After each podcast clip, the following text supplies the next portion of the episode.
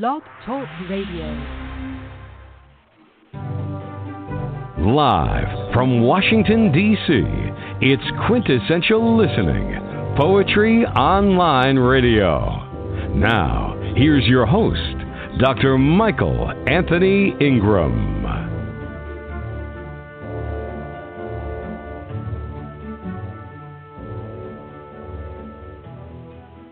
Good evening, everyone, and welcome to the program. I am Michael Anthony Ingram, and my special guest tonight is poet Susana H. Case. Susana, are you with me? Yes, hi. Thank you so much for having me, Michael. It's a pleasure to be here. Oh, well, I'm glad you're here too. Let me ask you a question. The very first question that I always ask What is poetry? Okay.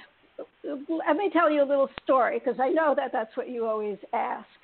In 1964, in 1964, an obscenity case went to the Supreme Court, and the question arose: What is what is pornography? And Justice Potter Stewart of the Supreme Court said, "I know it when I see it," and I think the same holds true in a way for poetry. We know it's not prose.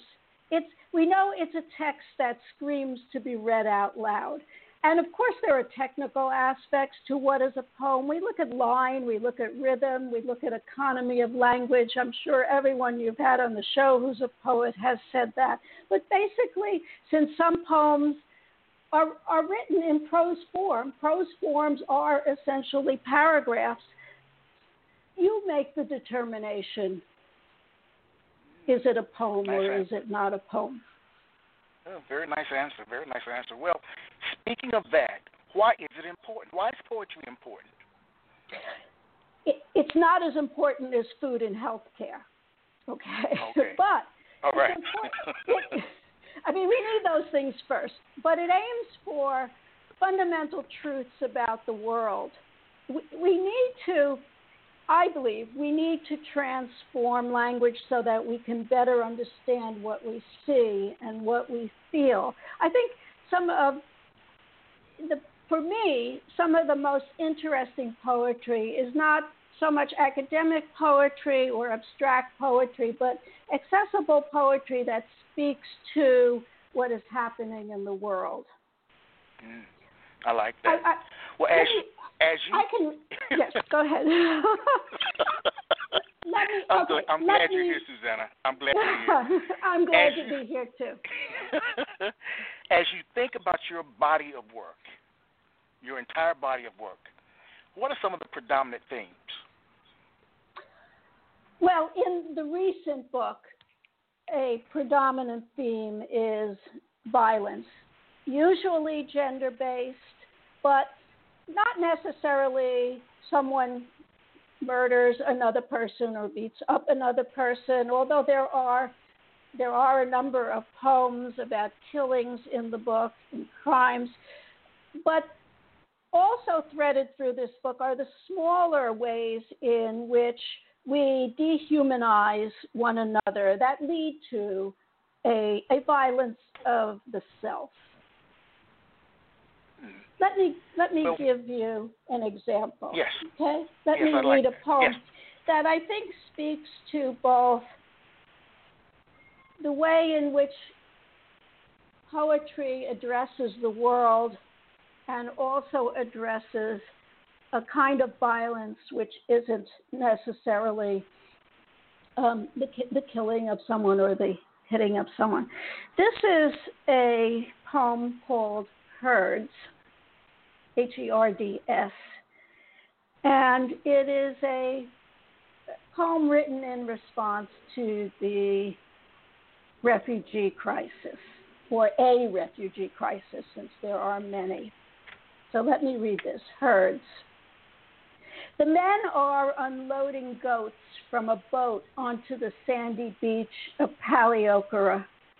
A few goats escape, run wild through the port, only to be surrounded, tied up, and carted by wheelbarrow into town, while a large pelican sits on the beach wall watching.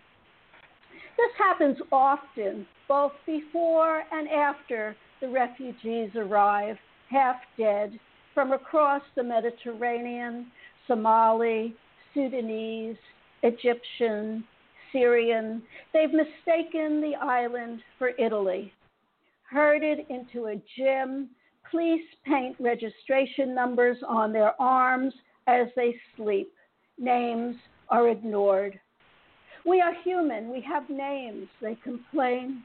There is so little left. In some parts of the world, even the goats have names. Thank you. Wow. That was very powerful.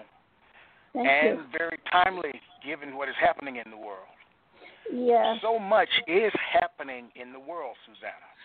I know. What I do you, know. Yes. What do you what do you view as being the role of a poet in modern day society? the poet has many role, roles, but basically, what the poet is looking for is the truth in in whatever he or she is writing about. The kernel of that, I believe.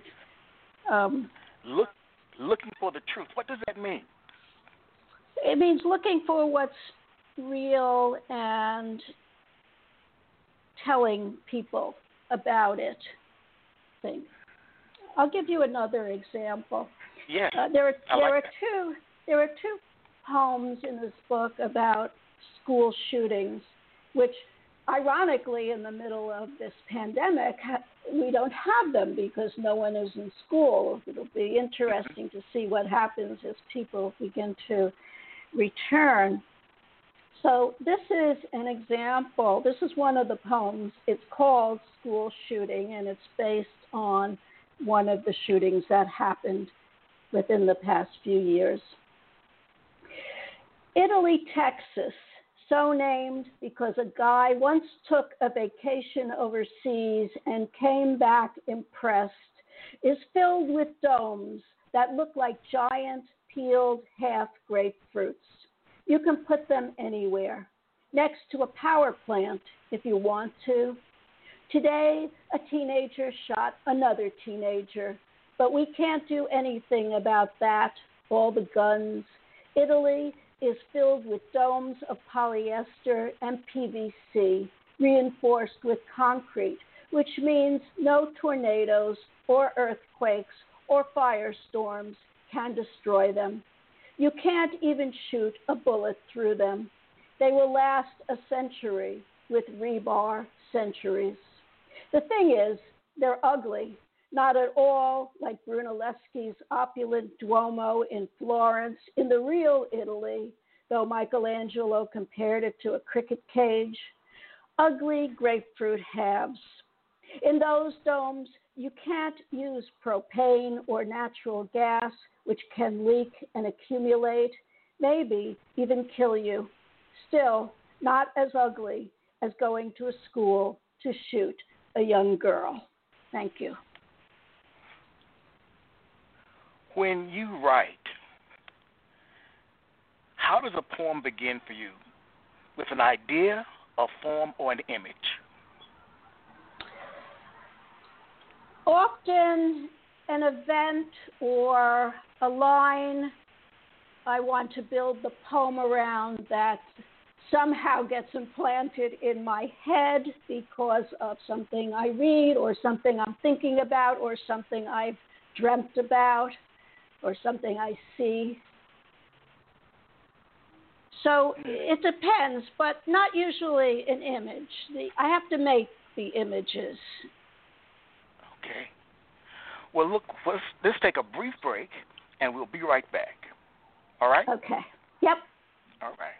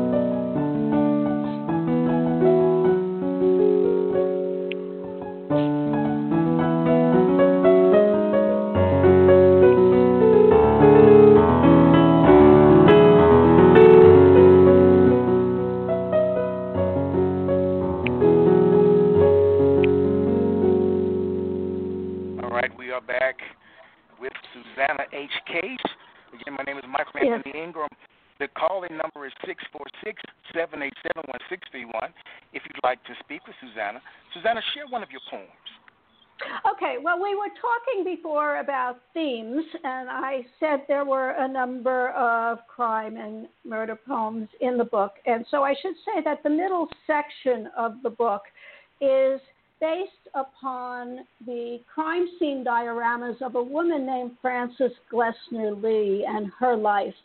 She was a woman of the early 20th century of a certain class, which meant she basically stayed home, was not educated, did not go to college, stayed home, and did what were then regarded as female typical activities sewing, crocheting. She built doll houses.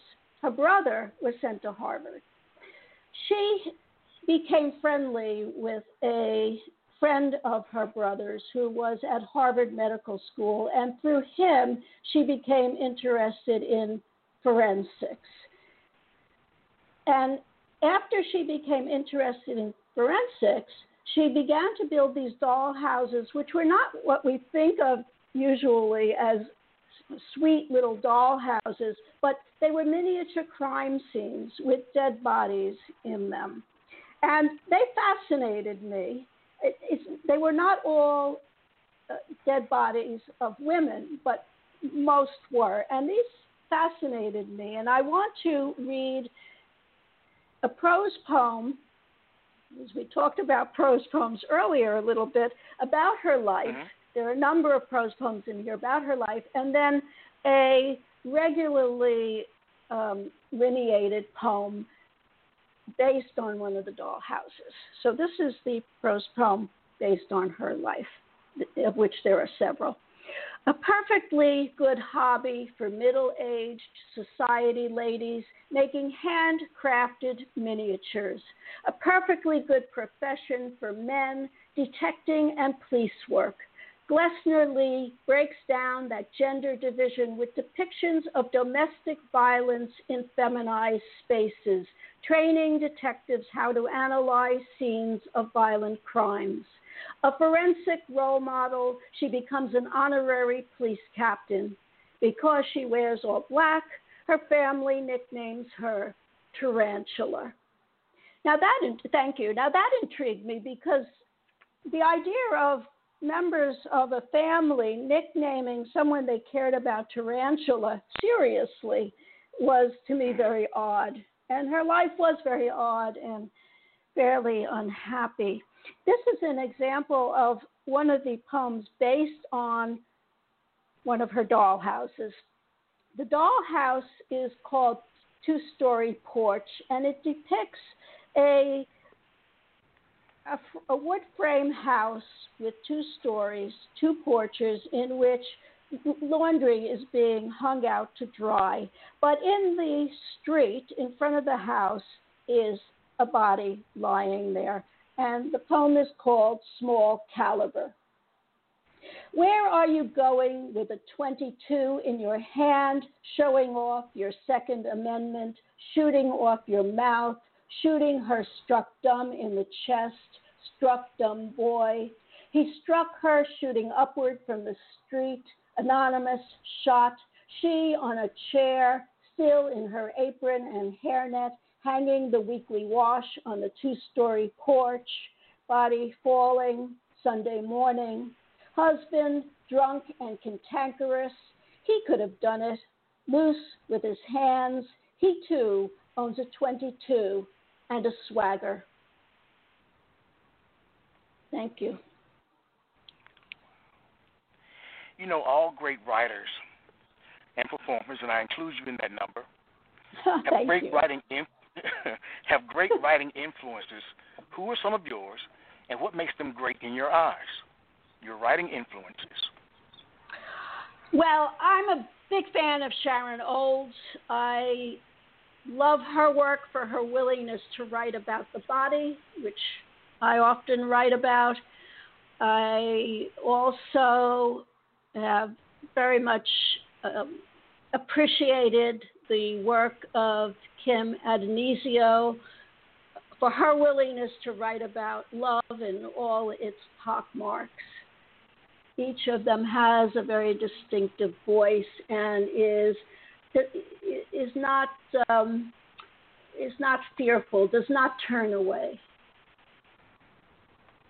And I like to think that I don't turn away either. That you don't turn away. Go into that just a little bit more. That you don't turn away from what? From from life, from experiences. From, from? From experience, from some of the horrifying elements of experience. Um, let me. I'll read you one. I'll read you another one to give you an All example. Right. This one was inspired by an incident at work the, at the university where I teach, where one of my fellow faculty members committed suicide at the campus. And it's called He Pried Open the Classroom Window and Stepped Out. My students said there's a body down there. No jump above the fourth floor is survivable. Said untreated depression.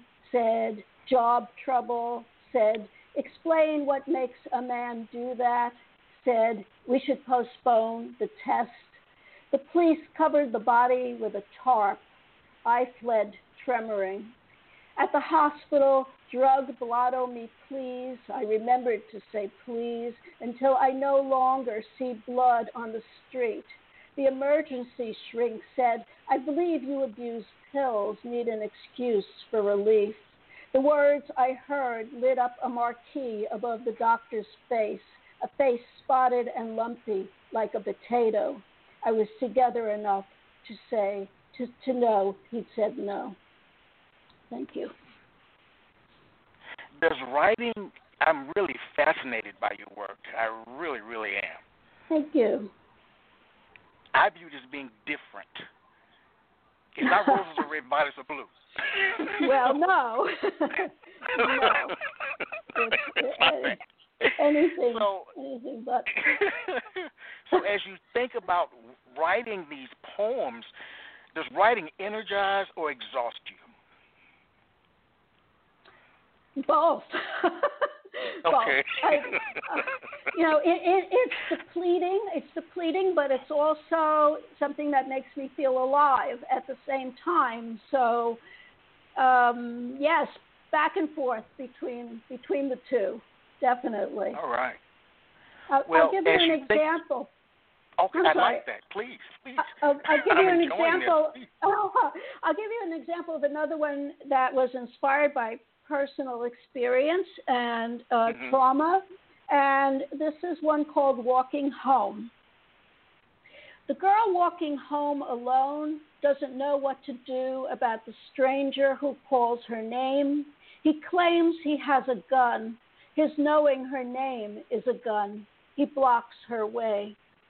Rail track, chain link fence, no parking sign. It's like that test she had in school yesterday, having to choose which animal doesn't belong. She guessed it was the cow. This girl knows nothing of farms. On her left, the empty tennis club. In front, the man who snarls he will kill her. Let me see the gun in her piccolo voice. A train rushes by. If she were in it, her life would be different. The world is full of noise weeds, cigarette butts, rusted car, locked shed. She runs. She doesn't know if he can keep up. He's too old to catch her. He screams again, I'll kill you. She doesn't look back.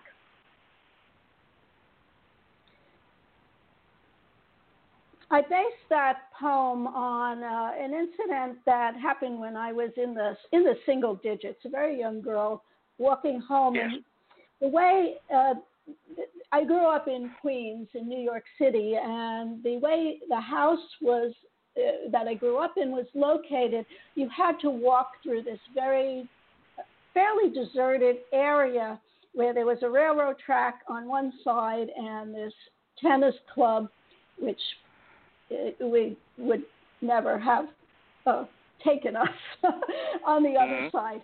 And I remember the incident because the this man who is in the poem knew my name, and therefore I thought a friend of the family, which maybe he was, maybe he wasn't. I don't know who he was, but I do remember running, and I remember, although it's not in the poem, and even though I was a very young child, I knew that he was a pedophile. I don't know how I knew, but I knew. And I mm-hmm. remember thinking, if he shoots me, where what part of me is the gun likely to hit and am I going to die?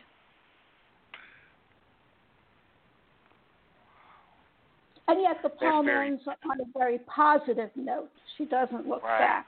I think you move forward from yes. what happened. Yes. It's, it's again, your, your work is just amazing, amazing. As I just think about just,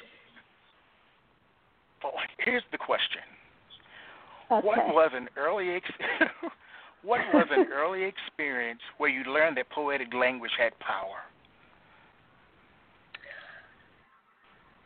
Well, when I was a kid, uh, my I, I I wrote stories and I wrote poems, uh, kid poems, and it wasn't an odd thing to do in my household. My father was uh, an English teacher. He taught English to junior high school kids in Brooklyn.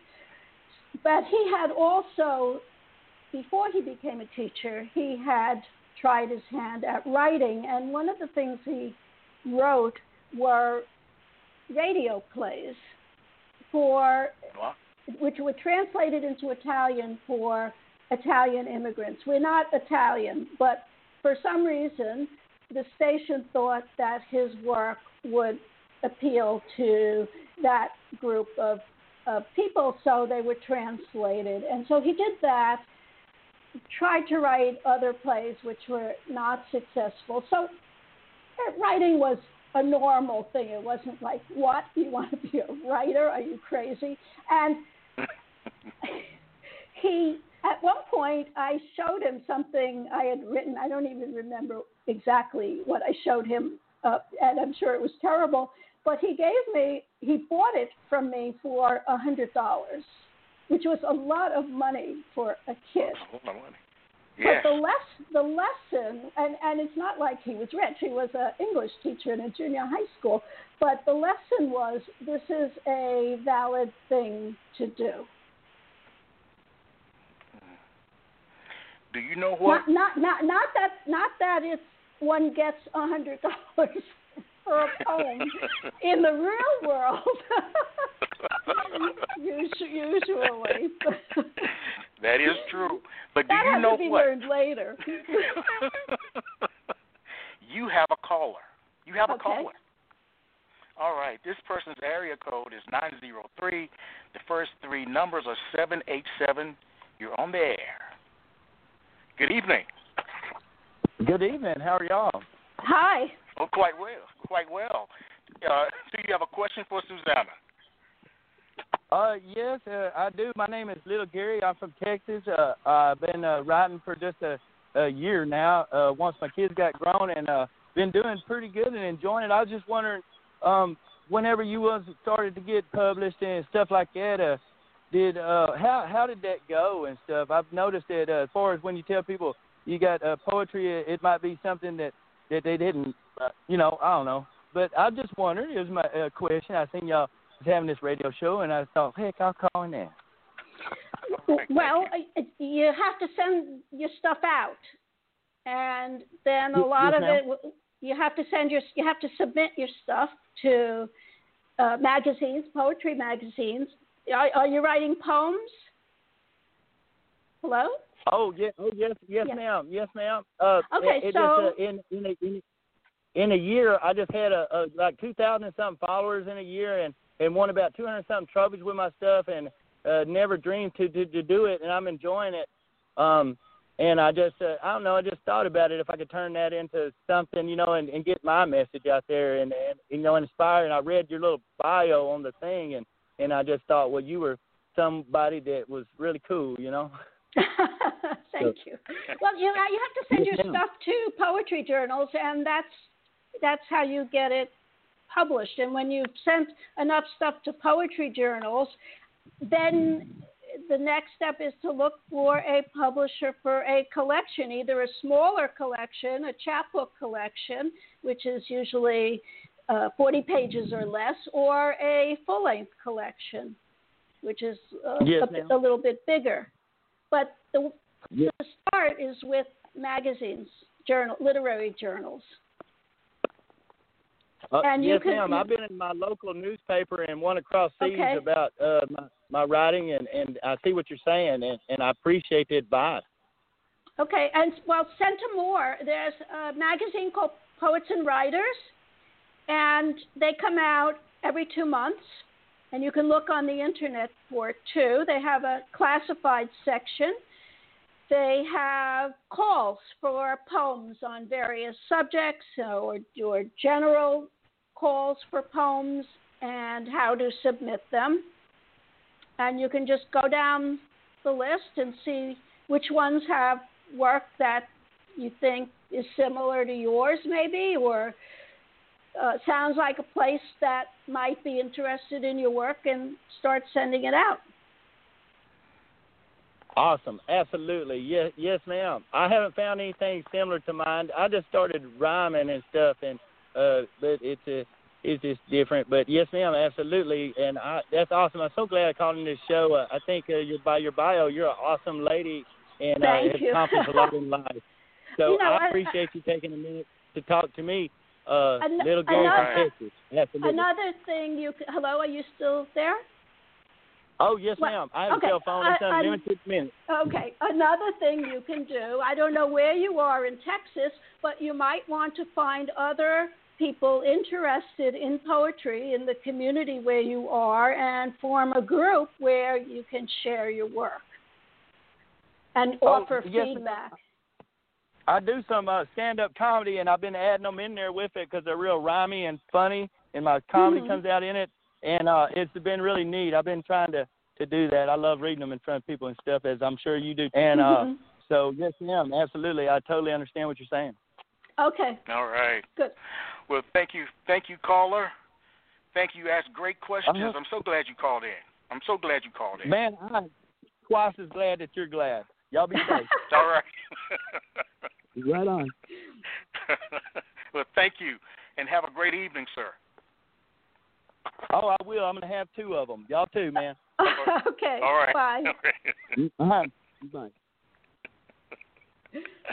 Let's take a brief break, and we'll be right back.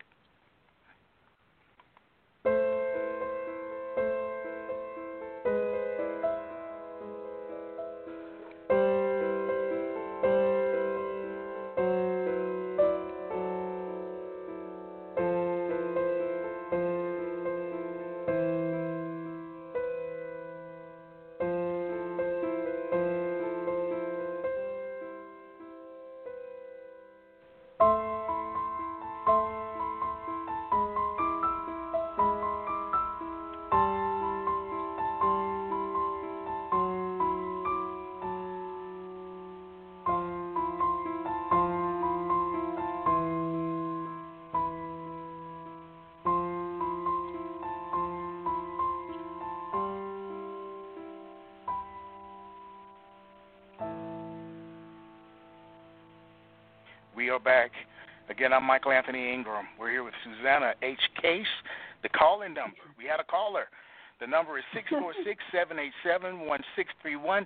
Susana, please share another poem.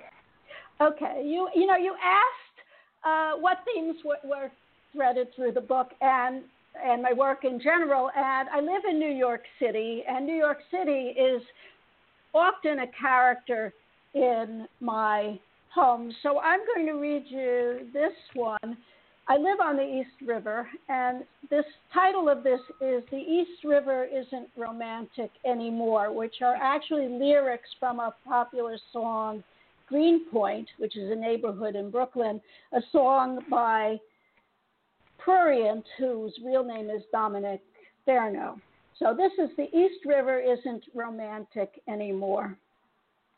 16 miles of saltwater estuary that can't make up its mind in which direction to nudge the tugboats extends south from the arched bridge at Hellgate.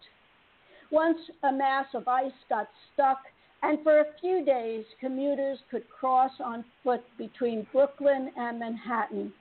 They've cleaned up the water from when human waste was dumped, when Harry Houdini performed his first wooden crate escape with shackles and straps.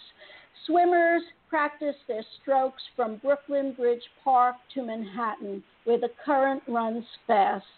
Every year, some jumper drowns.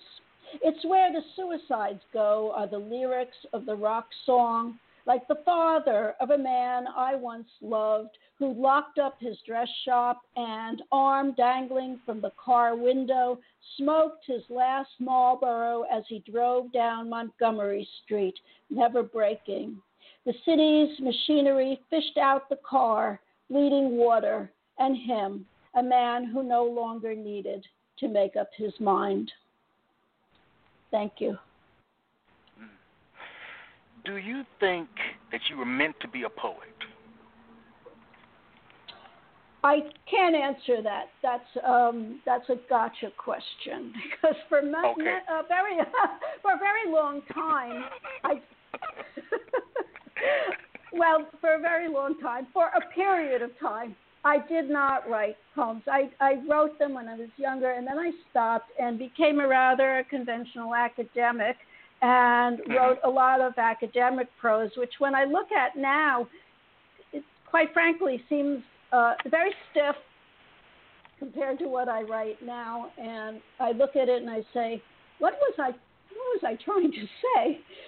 So at some point, I realized that even though the audience for poetry is small, it's no mm-hmm. smaller than the audience I had as an academic, and I decided I was going to write what I wanted to write. And it, so I went and took classes and studied under poets and figured out how to do it in a better way than I had been doing it earlier.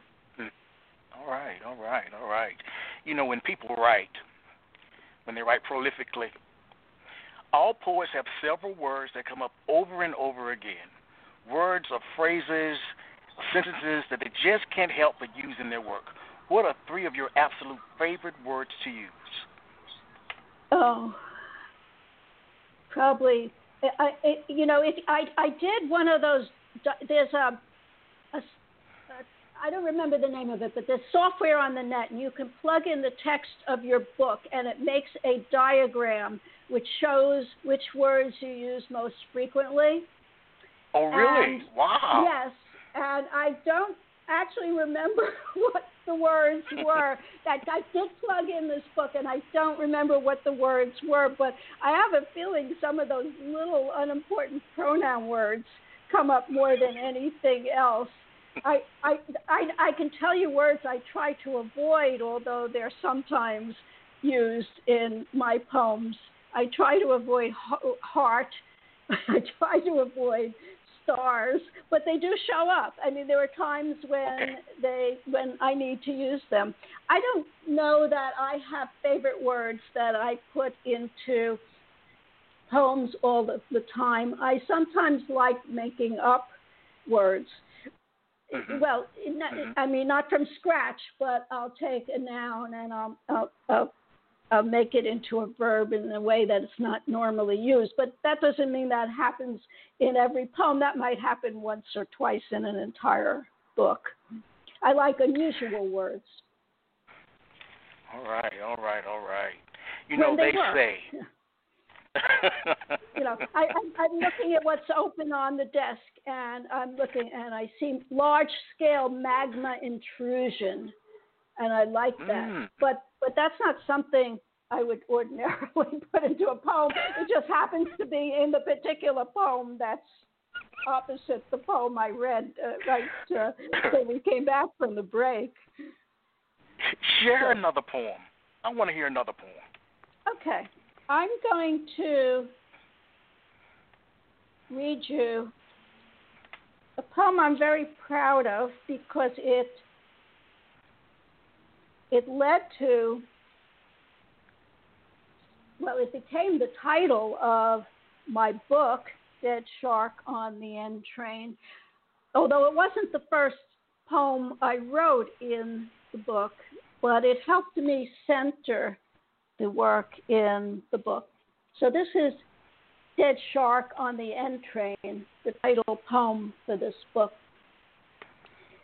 Poor brown fish beached at Coney Island, then carried in someone's arms to the roller coaster where another man thought it beautiful and tried to transport it home, only to abandon it on the subway. And you know how it is in New York City. Nothing surprises anyone. The car reeked of dead shark, and passengers took photos debating Instagram filters when the conductor asked everyone to leave and closed off that train. At the end of the line in Queens, a transit worker plastic bagged the body and normalized the car. I fled Queens when I grew up, like sharks that migrate freely, I traveled to survive, didn't want to reach the end of my line in the same place I started out from, though I ended up just on the other side of the river. When someone on the number one had a heart attack and died, his corpse rode the loop from South Ferry to the Bronx and back to South Ferry twice. Like a man in his habitat, he seemed to be napping. Unlike the shark, no one put a Metro card under his fin, cigarette in his jaws, can of Red Bull by his side for the journey. Thank you. I think that's a perfect segue in terms of talking about your book. Congratulations. Thank Congratulations you. on winning the Pinnacle Award, Book Award. Thank um, you. If you had to tell me about your book in a nutshell, and you've already talked about it probably more than you've wanted to, tell me about your book. no, I can, tell I about talk your... about it forever.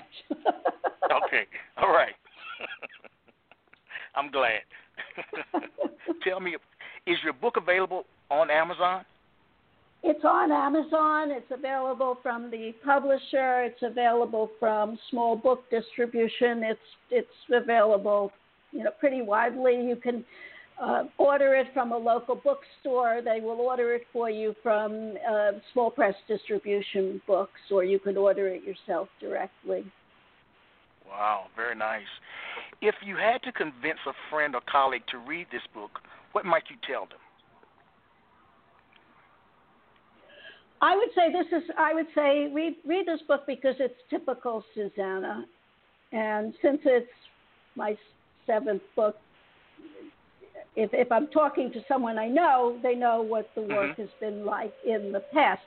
The the difference with this new book, however, is that it's a darker book. It's uh, I'm I'm sometimes known for a certain kind of humor or a certain kind of wry humor in my poems, even though I'm talking about very serious subjects.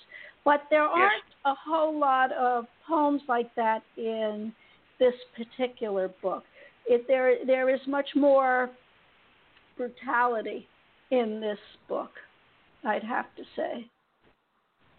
I'd, I'd, you know, I'd have to say, read it for that. Read it for the the poems about the lives of others. Read it for mm-hmm. the poems which are loosely based on me. Read it for Frances Glessner Lee. It's even got some reproductions in it, some photographs of the dollhouses that Frances Lee Glessner created. So it's got a lot oh, really? of things wow. in there for a lot of different people, mm. depending on what one is interested in.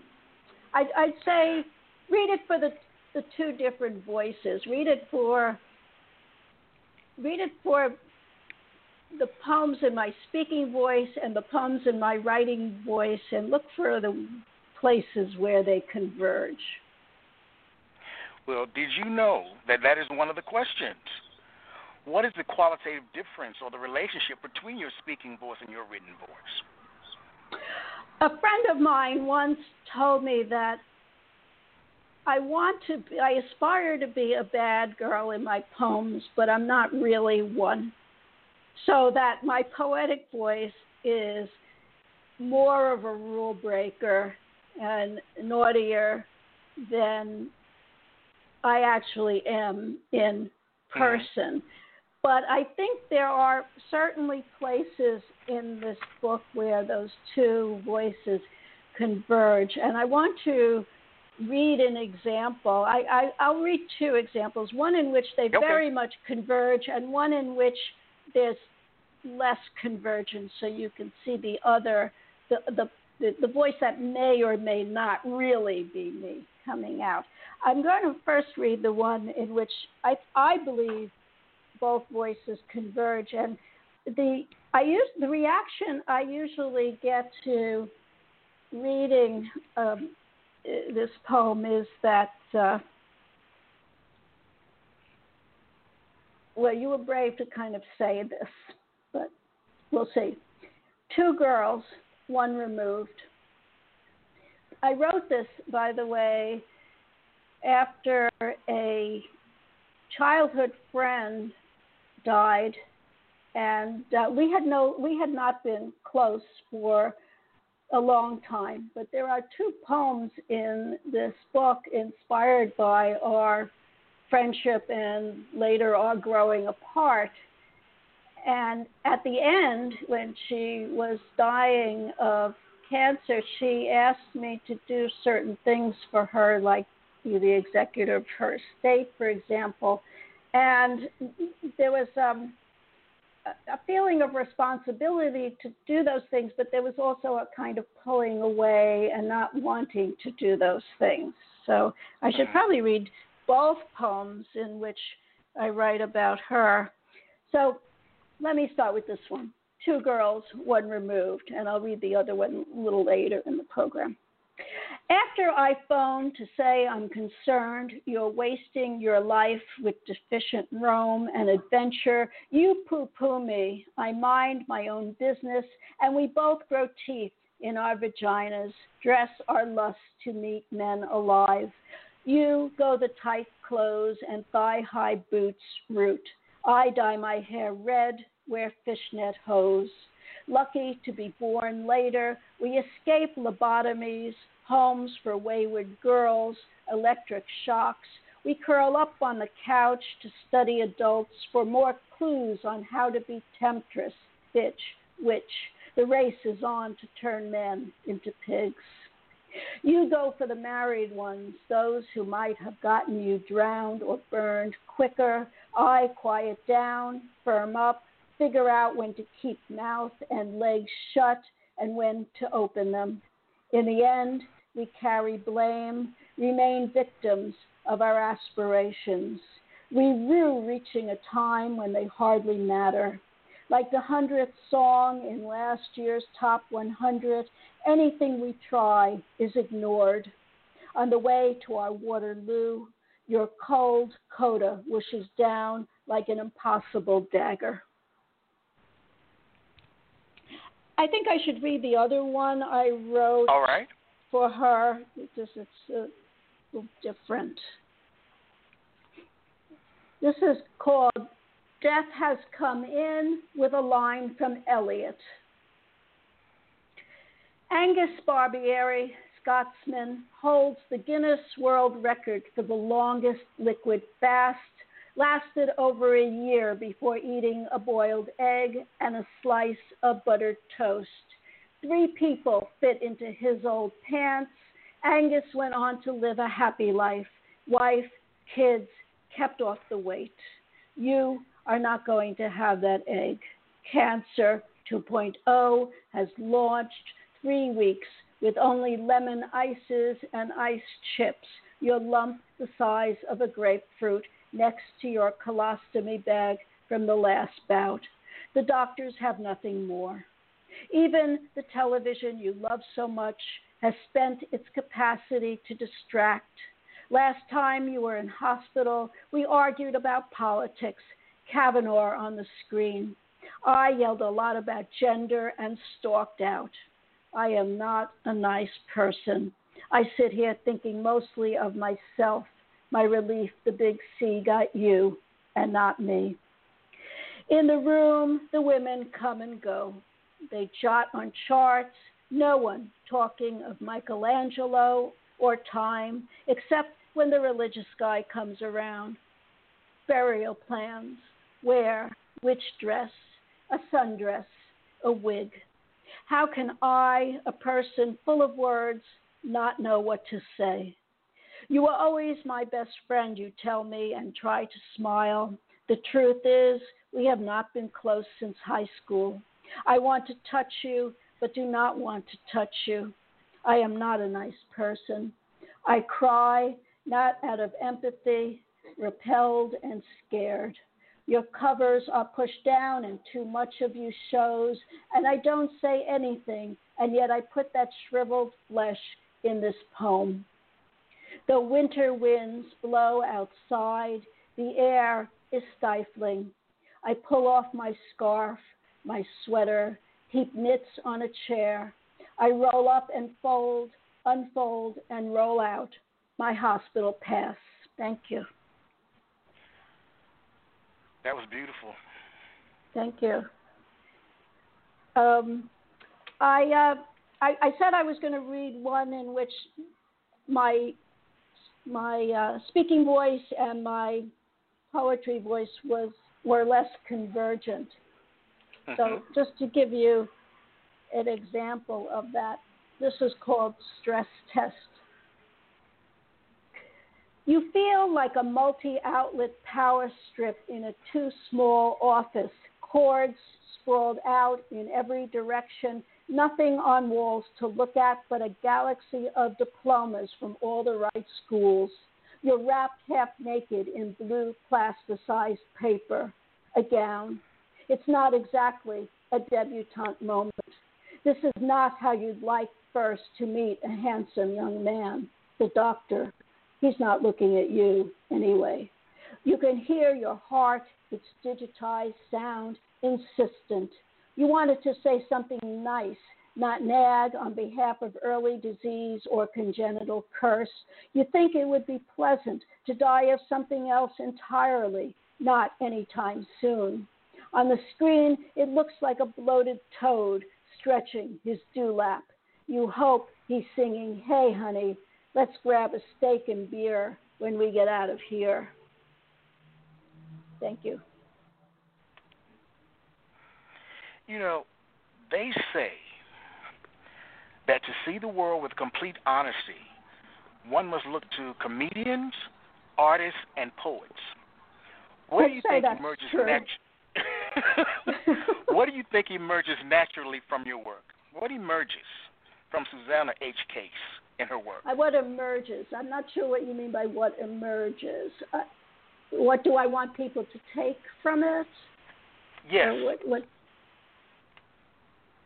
I want them to get some sense of me. I want them to get some sense of my view of the world. I also want them to appreciate my my use of line and language and rhythm. I don't want it to be didactic. I want them to appreciate the craft that goes into presenting that material. So, all of those things are what I want people to take away. Read another poem for us, please. Okay. Sometimes I write about the lives of others, and this is a poem called Diva. It is written after Maria Callas, the opera singer. And although they're not mentioned by name in the poem, the poem references both Jackie Kennedy and Aristotle Onassis. There was a triangle going among the three of them. Yes, is, I remember. Yes, so this is Diva. If you're forced to sing as a child and you hate it, you replace devotion to singing with love.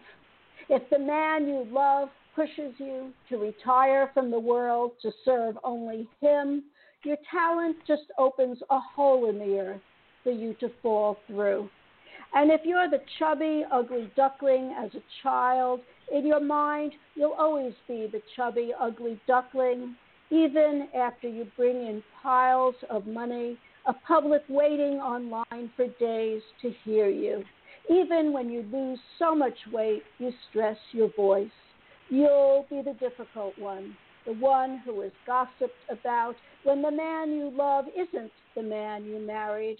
If the man you love leaves you to woo the most famous woman in the world because she represents America more refined, even thinner than you, you'll hole up in your apartment until he begs you to take him back, threatening to crash his Mercedes into your building if you won't.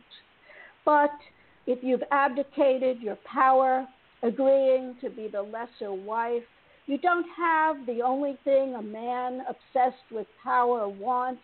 It doesn't matter that you feel like a woman. He will disappear for weeks, forget to phone, call you a cunt with a whistle in her throat. Still, you'll sneak in through the service entrance to see him one last time when he's dying. His canary, you'll call yourself, your voice cracking on the high sea. Thank you. I could actually see the three of them. Mhm. That was good. I could see them. Jackie, was, Maria, yeah, no, it, Aristotle. It. I could see them. It was terrible wow. for her. It was really terrible, and she thought he was going to marry her, and yes, then. Yes, he s- surprised her by Mhm. marrying Jackie Kennedy instead. Right. You know, writers and poets write for a myriad of reasons. Some write primarily to speak a message to the audience. Others write because to stay silent is not an option. Why do you write? I write because it makes me feel alive. I don't. Uh, yeah, I don't have the option of staying silent. It's it's it's interesting. I I was in a a very bad first marriage. I'm in a much nicer one now, but I was in a very bad Okay. first one, and and it was I I I it was as if I had lost my voice.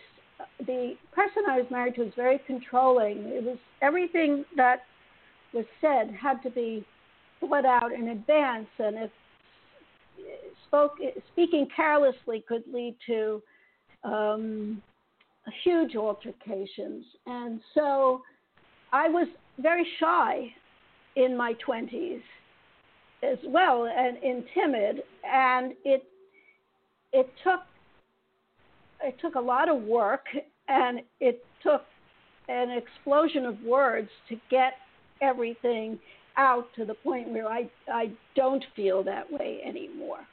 And I do feel I have a voice, but having that voice is important to me no matter what I decide to do with it.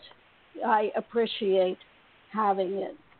I, uh, I, I, I think this is a good time to read an, another poem about a person Yeah. who also had a problem with voice.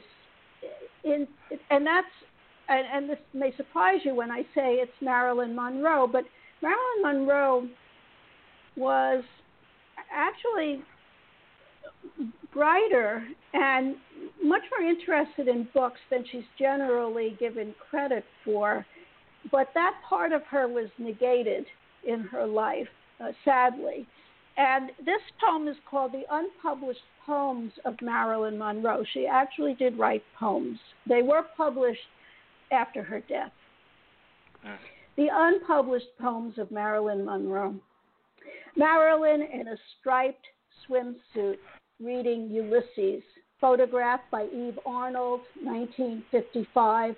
She wanted blondes to be thought sexy and astute.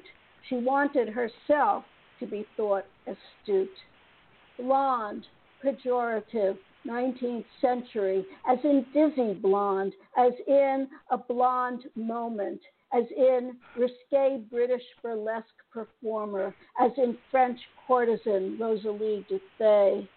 Marilyn left fragments of handwritten texts, crossed out words, inserted phrases, her memories, dreams, fears enjambed. The public knew only the lines of her Cupid's bow. But no silly woman would stand by Arthur Miller as he refused to name communists. Marilyn, surrounded by 430 books with penciled notes, writes to herself, Ah, life, they have cheated you. Thank you. You know, it, it was true. At the time she died, there were 430 books in her apartment. 430 books. Mm-hmm. Wow. And with and many of them annotated, so she had clearly read them. Wow. She's an incredible woman. Mhm. Yes, but but In but more this, ways than this, one. This charac this. Yes, I agree. 100%. You know, some poets are also active in other creative areas. What are some of your favorite non poetry or literature activities? Non poetry or literature activities? I I take a lot of photographs. I've had photographs published as well, but I've been remiss about sending things out because it takes a lot of time and I just haven't had the time. So having to choose between poetry and photography, I chose poetry, but I have done that in the past and if I had more time I would do it in the future and I also very much like to travel. It's kind of frustrating not to be able to do that now. Travel there are travel themes threaded through my poems. There's uh, a number of poems in this collection that are set in other countries. I don't know if there's time to read one. Is there time yes. to read one? Yes, there, okay. there is time. I was going to ask you. Okay. Please read another. Okay, so this is called the bar where Gabo used to drink. Gabo is the nickname of the writer Gabriel Garcia Marquez, who I'm a big fan of. And when I was in Colombia, in Cartagena, I wanted to go to the bar that he used to hang out in because I thought, oh, you know, some of the molecules will still be there. I can absorb them. It's like having a part of him in in me. So, but of course, in the meantime, uh, the bar had been renovated and gentrified and wasn't quite the same anymore, and that's what the poem is about. So this is the bar where Gabo used to drink. The skeleton girl with 72 feet of copper hair is gone from El Coro, its downstairs crypt. Cigar smoking nuns are gone.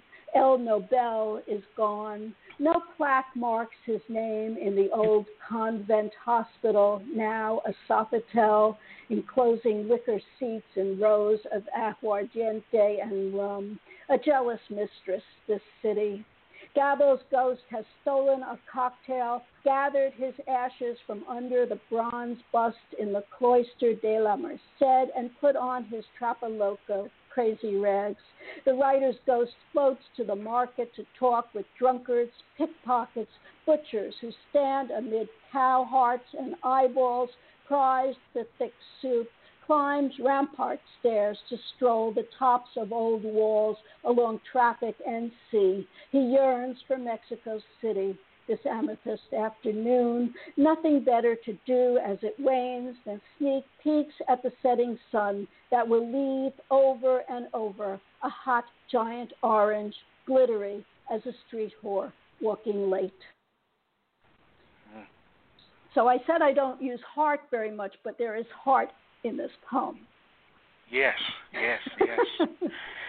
you know, unfortunately, we've come to the end of the program. well, we've come to the end of the pleasure. program.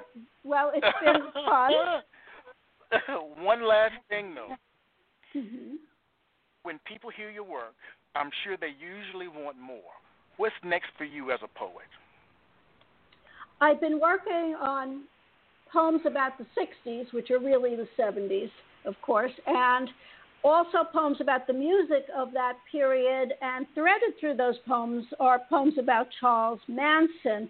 And I, I also have been working on poems, more poems about girlhood, and I used to think those were two separate tracks, but recently uh-huh. I realized they're not. They're both in both of those areas, I'm exploring loss of innocence, and so I think ultimately they will; those themes will all come together in some way for me. Wow! Thank you so much, Susana. You made You're my very night. welcome. this Thank you. has been an incredible hour. well, everyone, the book is Dead Shark on the N Train. Go out, buy it, Amazon, other places. Susana H. Case is an incredible author, incredible poet, and I'm so glad that she spent some time with us tonight. So, good night, everyone, and have a blessed week. Thank you so much. All right, Thank good night. Susana. Good night. You have just listened to the Quintessential Listening Poetry Online Radio Podcast with your host, Dr. Michael Anthony Ingram. Subscribe to our podcast on iTunes, Spotify, or Stitcher. And make sure to catch our next episode.